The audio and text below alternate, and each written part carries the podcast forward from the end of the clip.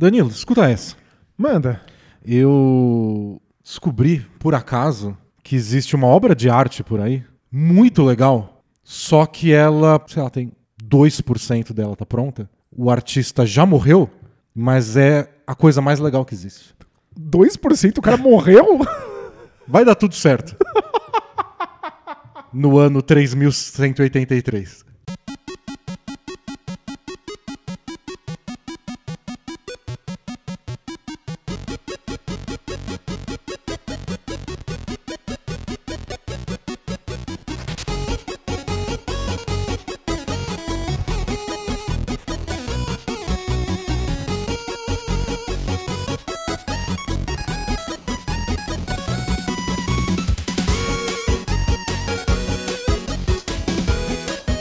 É o seguinte, o que eu descobri é que tem uma cidade que chama Vending, na Alemanha, que no começo dos anos 90, em 93, ia comemorar 1.200 anos de vida. Perfeito. Porque cidades na Europa tem Isso, dessa. porque a Europa é antiga. É isso. Não chegou ninguém lá pra destruir tudo, deu tudo certo pra eles, então tem cidades muito antigas. Foi fundada no ano 793.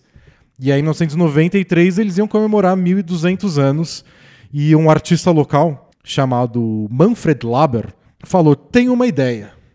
É sempre perigoso quando o artista tem, Tem uma ideia. ideia demais. É. Mas nessa aqui eu achei legal. O que ele queria é que as pessoas entendessem o que é 1200 anos. Perfeito, porque é, é um, um número que nos soa muito abstrato. É. A gente tem vidas finitas, que em geral duram 100 anos se você tiver bastante sorte. 1200 anos é só completamente abstrato. Então acho, a mensagem que ele queria passar com a obra dele é passou muito tempo, é um negócio muito grandioso e meio que ninguém tá dando bola porque a gente segue a vida. Ele provavelmente não conhecia uma tradição que infelizmente morreu em São Paulo. Que é? que é fazer um bolo com a metragem dos anos que a cidade ia fazer. Então, 420 anos de São Paulo, um bolo de 420 metros que acaba em dois segundos. É porque você transforma o tempo num espaço, o que não faz nenhum sentido, mas dá uma, uma sensação do absurdo que é, É, vê. 400 anos. Exato. Mas ele teve uma outra ideia É. muito boa.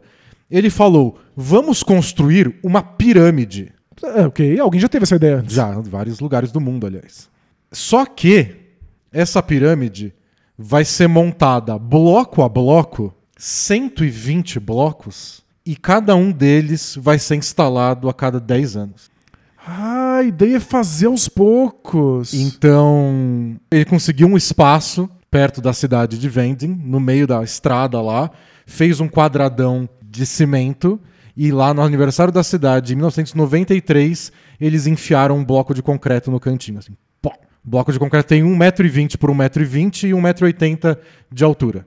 É gigante, é um baita de um bloco. É, e ficou lá. Um, um Fim. único bloco. Um bloco. e aí, em 2003, colocaram o segundo bloco. Aí, em em 2013, colocaram o terceiro bloco. E aí, em 9 de setembro deste ano, tá chegando, vão colocar o próximo bloco. E vai ser assim: a cada 10 anos, vão colocar um bloco novo até que a pirâmide fique pronta no ano 3183. Vai ficar pronto no ano 3000. É, vão ser 1190, não 1200 anos, porque eles não esperaram 10 anos pra colocar o primeiro bloco. né? Perfeito, claro. Então, não vai ser certinho, mas vai ficar pronto daqui praticamente 1200 anos pra mostrar o que é 1200 anos. É só muito tempo. É só completamente absurdo. É- a gente não entende o conceito de 1200 anos pra trás, e aí ele tenta explicar esse conceito pra gente, mostrando pra frente. Pra frente. E eu achei muito legal. Como parece agora? Nesse instante, se você olhar pra essa obra, como ela é? É um espaço vazio, Quão grande? ele vai empilhar esses blocos. Vão ser oito na base, oito por oito. Então, oito blocos de 1,20m. Então não é tão grande assim. E aí em cima vão ter seis, uma segunda camada com 6 por 6, depois 4 por 4 e uma última camada de quatro blocos em cima, empilhados. É, não é ele, né? Alguém vai ter que fazer por ele. Ele, ele deixou as instruções de como isso vai Ele, acontecer. é, ele morreu em 2018. Uau. Então ele não vai ver o- próximo aqui em 2023. A última que ele participou foi na, na colocada do bloco de 2013, o terceiro bloco. e o mais legal, ele não deixou nem instruções, ele deixou em aberto do que vão ser feitos os blocos. Ele falou: os primeiros blocos são feitos de concreto. As próximas gerações vêm aí o que é melhor pra eles. Perfeito, deixou a gente decidir. No ano 3000 pode ser outra coisa. E vai durar os blocos de concreto até o ano 3183? Não sei, mas se precisar fazer algum ajuste lá, o pessoal no ano 2900 pensa em alguma coisa. A única garantia dele é que vão continuar fazendo isso até lá. O todo o resto a gente improvisa no caminho. Isso. E é legal que ele era um pintor e várias obras dele eram quadradinhos, eram quadros com vários quadrados um do lado do outro, que é exatamente o desenho da pirâmide. Que é uma pirâmide tipo egípcia, assim. Mas são várias camadas e se você olha de cima são só quadrados. Então acho que era uma obsessão dele, ele só transformou isso numa coisa de tempo. É, tipo, em vez de ser 2D, ficou 3D, porque ele tá fazendo isso com blocos. E ao invés de ser só no espaço, ele tá fazendo no tempo também. É, e ele era meio obcecado por tempo. Então, tem umas obras que ele fez que ele pegava placas de metal, pintava com cores muito vivas e largava no meio do, do mato, na fazenda. E falou, não, agora o tempo vai fazer alguma coisa com isso. Ele deixa o tempo resolver. E aí manchava, quebrava, a cor mudava. Mas falou, não, agora é o tempo que tá fazendo aí. Incrível. Eu, eu lembro de ver algumas obras na Bienal de Arte de São Paulo que também lidavam com o tempo, mas é sempre um tempo de muito curta duração. Né? Teve uma obra que era uma escultura feita de doces, e aí as pessoas que entravam na Bienal podiam pegar um pedaço dela e comer. E alguns dias depois a escultura desapareceu. era para ter essa ideia de que ela era finita. É, agora, uma coisa que demora tanto tempo para ser construída ou para ser destruída pela natureza, dá uma outra percepção. É, né? o, que, o, que me- o que eu mais queria que fosse diferente é que acabou que foi mais ou menos no meio do nada, assim. Ela é perto da cidade, mas pelo que eu vi, você chega pra uma estrada lá e aí no meio do mato tem um quadrado com três blocos de cimento. Tipo, não é no meio Em da breve cidade. quatro. Você tem que ir visitar. Seria mais legal no meio da cidade. É, pra todo mundo ficar olhando para aquilo o tempo inteiro. Porque você ia se acostumar muito a ver dois blocos. Você ia passar 10 anos todo dia passando na frente de dois blocos. De repente tem três blocos. Quando você acha que a sua vida não vai mais mudar em nada, surge um bloco É. novo de concreto. E aí, de repente, você fala: Nossa, lembra quando eu era criança e tinha um bloco? E agora vai, vão colocar o quarto bloco? É, se fizesse parte da vida do dia a dia da população, as pessoas iam medir a idade delas e a relação delas com a cidade pelo número de É, blocos. Eu, quando minha filha nasceu, eu teria levado ela pra tirar foto. Do tipo, eu, minha filha, bebezinha e os três blocos. Pra depois ela voltar lá com, a- com o neto dela e sei lá quantos blocos iam ter. Pois é. É Quando você nasceu? Eu nasci com os três blocos É. e você. Não, Quando eu nasci já tinha cinco blocos. Você é tão velho, quando você nasceu, não tinha bloco. Que é nosso caso, né? Que foi em 93 o primeiro bloco. Mas eu, eu achei que o que poderia deixar mais legal era isso. Era as pessoas sendo obrigadas a ficar vendo aquilo sempre. Eu acho que ia É. ter um impacto ainda maior. Colocar no dia a dia, né? Mas o legal é que ele conseguiu. É que assim, é uma coisa meio barata, né? Você tem que construir um bloco a cada 10 anos. É bem em conta. Eu acho que muitas, muitas construtoras topariam esse negócio. Mas deu um pouco de polêmica no começo, mas hoje tem uma, uma fundação que recebe doações e, e banca o projeto. E banca a construção dos novos. A polêmica era de onde já saiu o dinheiro pra fazer esses blocos? Uma polêmica do tipo, coisa idiota. O que, que, que vai fazer isso? Uma obra que ninguém vai ver ficar pronta. Se você pensar assim, qualquer obra de arte é idiota. É- ela sempre Ah, não, envolve mas- um gasto de energia, de tempo e de dinheiro pra ser executado. E aí o maluco vai lá, pinta o quadro e você vê o quadro. Não é tipo, ah, vamos pagar aqui o artista pra fazer um quadro que vai ficar pronto daqui 1200 anos. Então deu uma pequena polêmica, mas hoje ele recebe doações e tem um- uma fundação pra cuidar disso. E outra coisa legal é que a cidade fica numa região famosa da Alemanha, que nasceu, foi construída em cima de uma cratera de meteoro. Você tá brincando? Então, muito do que tem lá mineralmente é por causa de uma coisa que aconteceu 14 milhões de anos atrás. Uau. Então eu achei que tem um, tem um significado extra aí de, de noção de tempo. Incrível. A cidade tem na, na- na sua história uma pedra que caiu do céu milhões de anos atrás e agora eles ficam colocando pedras uma depois da outra pra subir em direção ao céu. Isso, e mostrar como o tempo passa. Demora, mas passa. No caso dessa obra demora um pouco demais. ah, eu comecei a ficar triste. Eu, eu, eu fiquei é arrasado. assim, Danilo. a arte Deixa deixa triste, né? gente. Eu fiquei arrasado quando eu era criança de que eu só ia ver o cometa Halley passar quando eu fosse velhinho. E fiquei ainda mais indignado porque ele passou e minha mãe podia ter visto e ela não viu porque ela não se importou. Assim, é um evento, né? O cometa Halley passa uma vez por geração né, perto da Terra e pode ser observável a olho nu. E esperar uma vida inteira pra poder ver ele, eu, eu tinha muita preocupação. Eu não posso morrer agora. Porque você tem que ver o cometa Eu Halley. tenho que ter 80 anos pra ver o cometa Halley. É, é, essa era a minha preocupação como criança, extremamente saudável. né? Agora, imagina o que é essa percepção de que não, você não vai ver essa obra pronta. E se a gente continuar no, no ritmo que a gente vai, Ninguém vai ver. Nenhum ser humano vai ver essa obra pronta. 3 mil é só muita coisa. No, no site do projeto, chama Pirâmide do Tempo, Zeit Pyramid. E no site tem fotos das colocações das três pedras. E da última pedra, tá- tem uns gatos pingados em volta, assim. Ah, as pessoas não estão se importando? Não sei se estão se importando tanto, não. A cidade não é muito grande também, a Vending lá na Alemanha.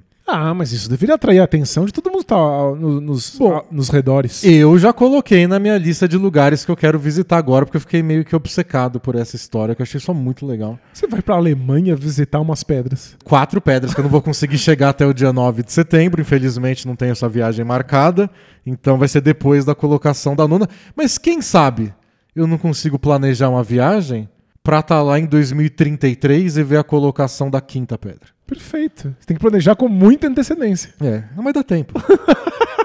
dá tempo. Dez anos pra planejar, acho que vai dar tudo certo.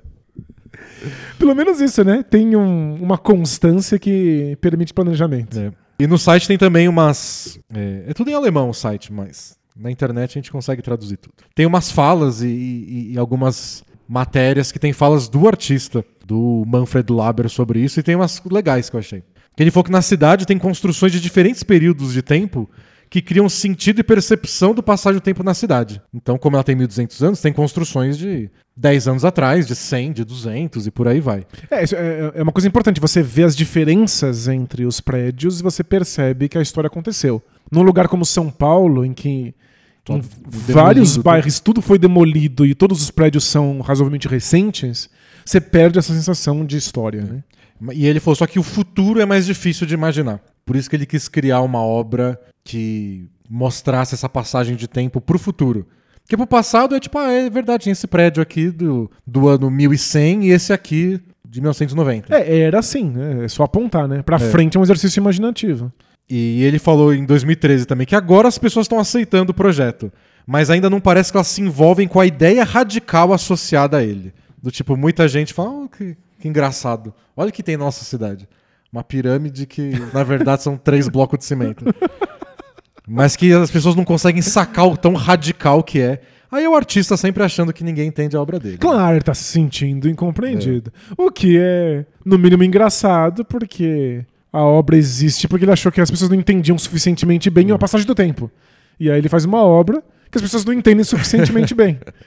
Ou seja, então você tá certo, amigo, você tá certo.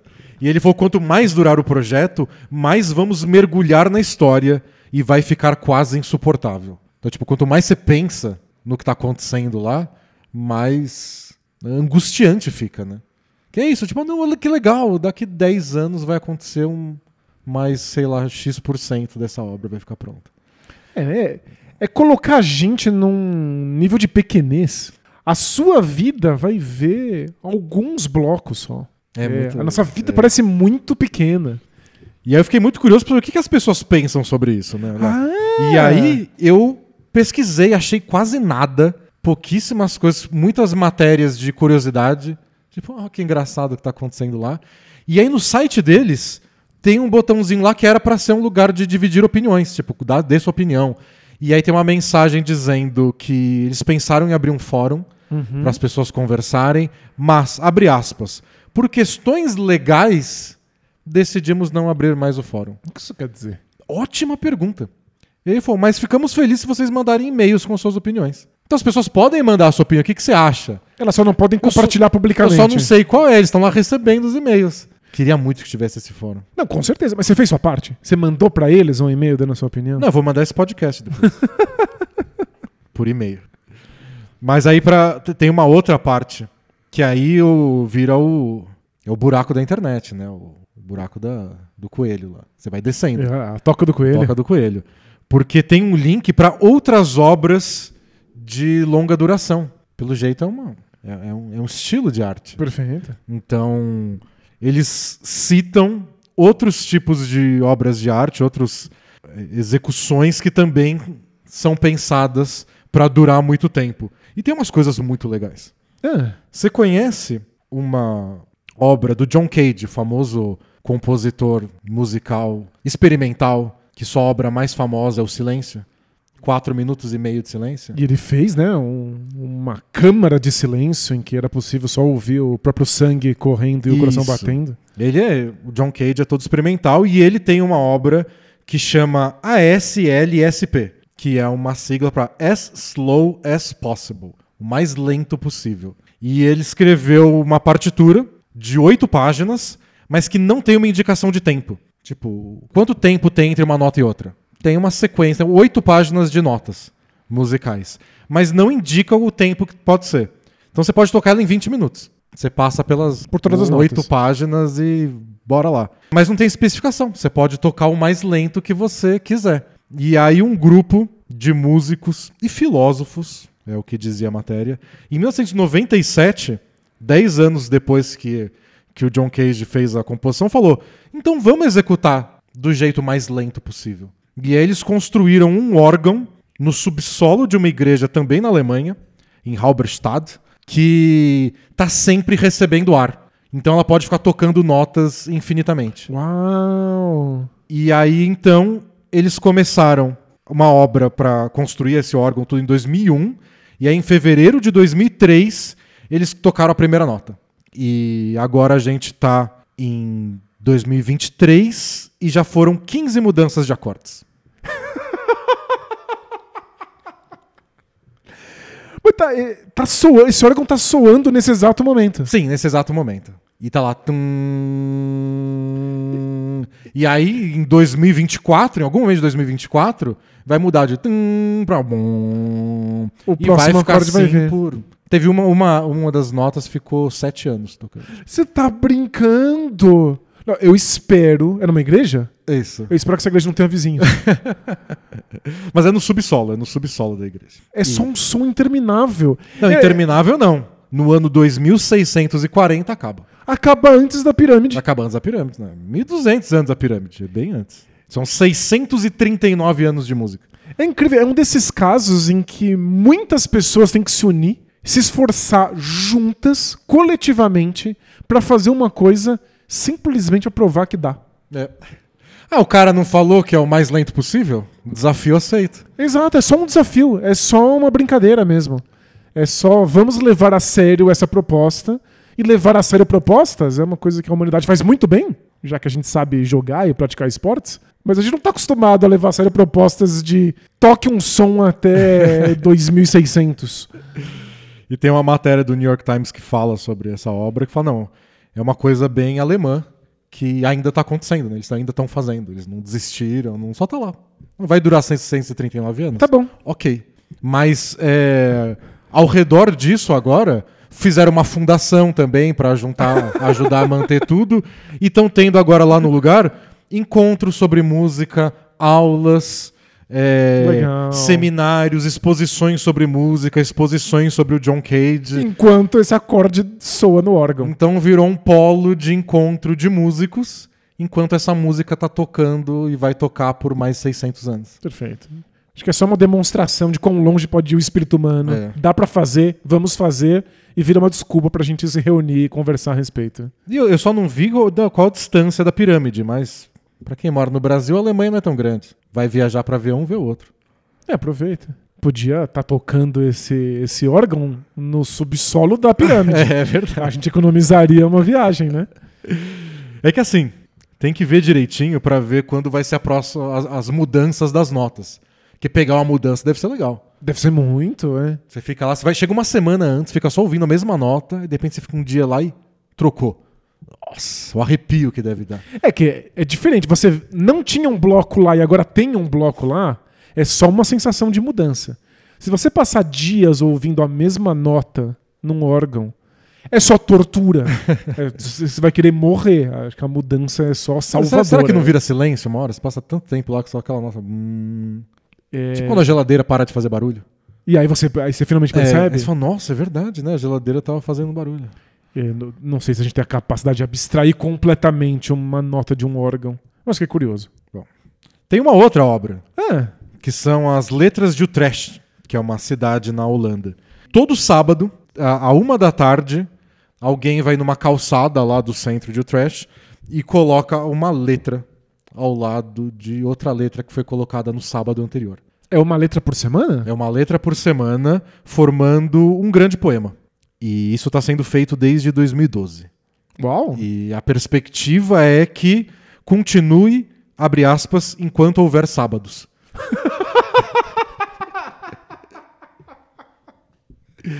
É, a gente nunca sabe qual é a próxima revolução que pode terminar com o calendário. Acabar com os sábados. É.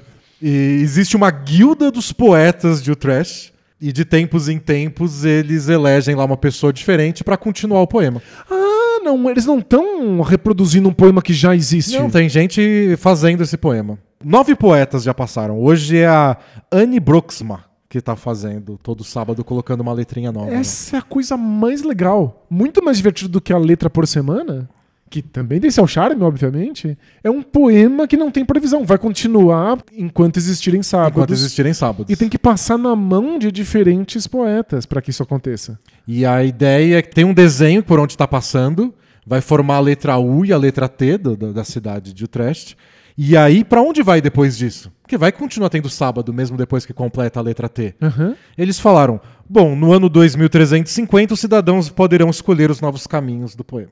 É o famoso depois a gente resolve. A, a gente, entre muitas aspas, né? Nossa. O, o cidadão holandês de 2350. Se a gente quiser continuar por essa rua aqui, continua. Ou por essa via voadora formada por alienígenas e. É só é o cidadão do futuro muito longínquo. É. né? Vai saber se letras vão existir ainda. Quanto mais os sábados. Tem também a Biblioteca do Futuro, que é, é da Noruega, esse, mas é uma artista escocesa que fez, ela chama Kate Patterson. Todo ano, de 2014, então já começou até 2114, um autor vai escrever um texto. Eles vão imprimir esse texto fazendo um papel usando árvores de uma floresta específica lá da Noruega. Ok. E aí vão fazer isso, fazer esse papel, imprimir esse texto, guardar, Hum. e ninguém vai ler até o ano 2114. Por que 2114? Porque é quando completa 100 anos do projeto. A gente só vai conseguir ler esses textos 100 anos depois. Então, quando completar 100 anos, a Biblioteca do Futuro vão liberar todos os textos escritos, um por ano, nos últimos 100 anos. E o bizarro é que isso só é digno de interesse porque a gente vai ler coisas com 100 anos de idade. E são, mas são grandes autores. A primeira que escreveu foi a Margaret Atwood. É possível. Ela escreveu um texto que as pessoas só vão saber qual é no ano 2114. Tem uma cópia aí, a não ser que ela fez no pendrive dela. Você está se sentindo tão sacaneado quanto eu? Um pouco. É que é muita mancada. São importantes autores que são da nossa geração, que têm algo a dizer pra gente. E arbitrariamente escolhemos que eles só vão falar com o futuro. E eu tô muito curioso pra saber se eles escreveram um texto, escreveram um texto, pronto. Ou se eles estão pensando nisso. Olá, você do futuro. Tipo, vocês estão pensando na audiência deles, que são pessoas de daqui 100 anos. É porque se simplesmente só um texto, qualquer, por que, que a gente também não pode ler e aí o futuro lê também? Mas é que ganha um, um- novo significado ter ficado inacessível, né? E eu pensei, e a pessoa que escrever no ano 2113? Vão esperar um ano e vão ler o dela. É, o dela é super recente. É muito mais, tem muito menos impacto. Nossa, mas olha, esse me deixou meio perturbado. É, esse, esse eu achei sacanagem. Acho que é uma sensação parecida de quando eu descobri que o J.D. Salinger, o autor do Apanhador no Campo de Centeio, ficou recluso e começou a escrever livro só pra ele. Não é? é, tipo, você gosta do cara, você gostou do livro, você quer ler. Não. Você só não pode. Ao mesmo tempo que parece egocêntrico, do tipo, preciso mostrar pro mundo. Mas ao mesmo tempo, se você não mostra, tipo, e aí, amigo? Tem gente que quer ler. Nem, é, tipo, ele parou de escrever. Porque, bom, você fica triste, mas você lida com, com a situação. Não, ele continua escrevendo, você só não vai ler. Engraçado, a gente se acostumou a ter acesso à, à arte, à escrita, à literatura, à música. Não ter acesso é uma sensação muito estranha. É, a gente tem acesso a tudo o tempo inteiro, sem parar, né? É muito esquisito. Eu acho que esse dá tanta opção pros autores que fica um- uma mensagem mais vaga, né? Deu pra entender a mensagem da pirâmide. A gente pode viajar nela por muito tempo, assim, interpretações. Mas o tema tá lá. Esse aqui, vamos só esperar.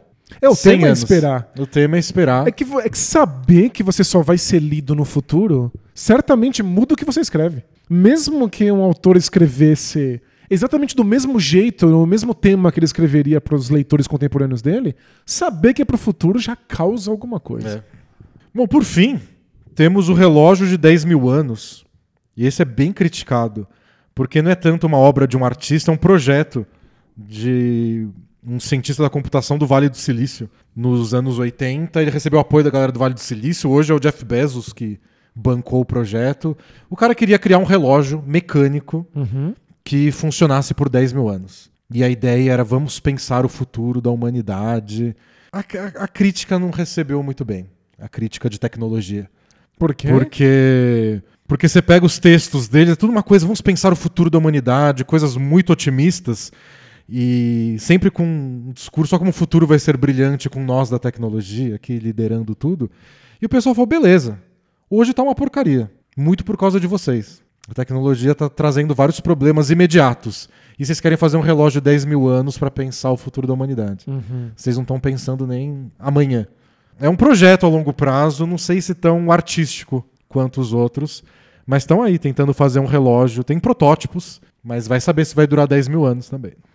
É engraçado fazer a gente pensar mesmo sobre o tempo, especialmente quando você coloca todas essas obras uma do lado da outra. É porque ao mesmo tempo que a gente não consegue entender direito o passado, porque a, a quantidade de anos é muito abstrata, a gente não consegue pensar no futuro porque nossas vidas são muito curtas. Às vezes parece que se dedicar demais aos dois eixos e ignorar o que está acontecendo no presente também parece antiético. É.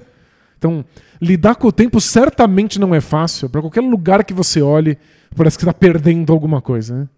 E eu acabei lembrando, ao, ao mergulhar nisso tudo, de um experimento científico, que também é de longuíssimo prazo, que eu descobri num podcast no Radiolab, que é o Pitch Drop Experiment, que é o experimento da gota de piche. É uma universidade na Austrália, em Queensland, em 1927. Um professor quis criar, o Thomas Parnell, um experimento para mostrar que alguns elementos que parecem, para quem não conhece, sólido, na verdade são fluidos. E o piche é um deles. Ele falou que é o fluido mais viscoso que se conhece, e esse que ele usou no experimento, cerca de 230 bilhões de vezes mais do que a água. Nossa. E aí o que ele fez? Ele despejou uma amostra de piche aquecido num funil, deixou repousar aí por três aninhos, Aham. e aí cortou a parte de baixo do funil para começar a cair. Se fosse água, você corta, caiu. Claro. O piche não, ficou lá parado. Até que, oito anos depois, caiu uma gotinha. A primeira gota de piche levou oito anos para cair. Oito anos. Depois de mais oito anos, caiu a segunda gota. Depois de mais sete anos, outra. Olha, essa gota veio mais rápida. É, depois de mais oito anos, em 62, a quarta gota. em agosto de 1970, a quinta gota, oito anos depois também. Em 79, a sexta gota, depois de oito anos. E em 88 caiu a sétima gota, depois de nove anos. Olha, teve uma que foi um pouco mais rápida, essa foi um pouco É. mais lenta. E aí, a gota seguinte foi só em novembro de 2000, demorou 12 anos. Uau. Sabe por quê? Ah, Porque instalaram um ar-condicionado na sala. você tá brincando? Estragaram tudo. E aí a nona gota foi em abril de 2014 e desde então não caiu mais nenhuma gota. Mas desligaram o ar-condicionado? Não, tá lá ligado. não só tá lá ligado, como você pode entrar no site da Universidade de Queensland e assistir. Você pode ver em tempo Tem real? uma câmera lá em tempo real pra você assistir. É que eu não vou ver nada, porque certamente a gota não vai cair agora, né? Ah, Você vê ela parada. Mas você pode, foi em 2014. A última caiu depois de 13 anos. Pode cair a qualquer momento agora. Tá chegando a hora. Será que a gente tá perdendo essa gota cair nesse momento? E... e assim, ela vai se formando, ela vai crescendo, crescendo, se soltando, vai criando um formato de gota. Você começa a ver que tá mais perto de cair. E acho que o mais legal é que esse é só um experimento científico. Pra mostrar uma coisa que, bom, parece sólido, não é sólido. E bom, e acho que já, o ponto já está provado Já está um provado. Mas agora é um símbolo da universidade e não tem um quê artístico também? Não tem Sem uma dúvida. performance. Claro. E se a gente tá falando aqui de sentir que está perdendo, agora eu já estou ansioso de medo de perder a próxima gota. Mas agora vai estar tudo filmado, você assiste o, replay. não, mas a, Você quer estar vendo ao vivo. a graça disso é estar lá no momento que a gota caiu. A gota de piche. A gota de- o, o momento em que a gota de piche caiu, eu estava lá. É, inclusive, se você conseguir ver esse momento, você pode comprar essa camiseta. Eu vi a gota de piche. Gota de Piche 2023, eu vi. Não garanto uma viagem pra Austrália, mas pra Alemanha ver a pirâmide do tempo eu vou. Boa. é, eu não garanto viagem nenhuma, mas espiar a Gota de Piche com certeza irei. Eu vou colocar o link aí. Boa.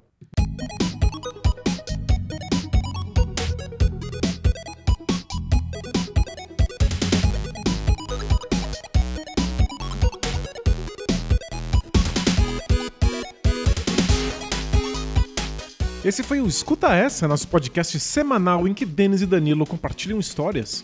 Ficou curioso com as histórias que contamos aqui? Então dá uma olhada na descrição do podcast. Tem fontes, links e vídeos pra tudo. Tem vídeo com 4 minutos e meio de silêncio sendo executados por uma orquestra, uma visita à floresta da Biblioteca do Futuro, a gota de piche sendo transmitida em tempo real e muito, muito mais. Também não esqueça que você pode escutar novos episódios do Escuta Essa todas as quartas-feiras no Spotify ou no seu agregador de podcasts favorito. E também no nosso site add.studio barra escuta essa.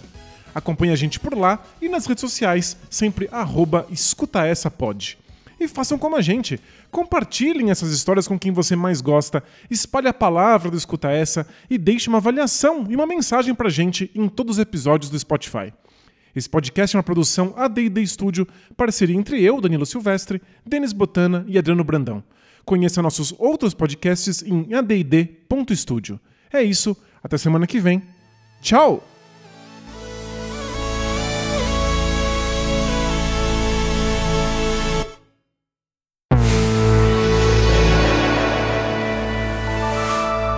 A D&D Studio.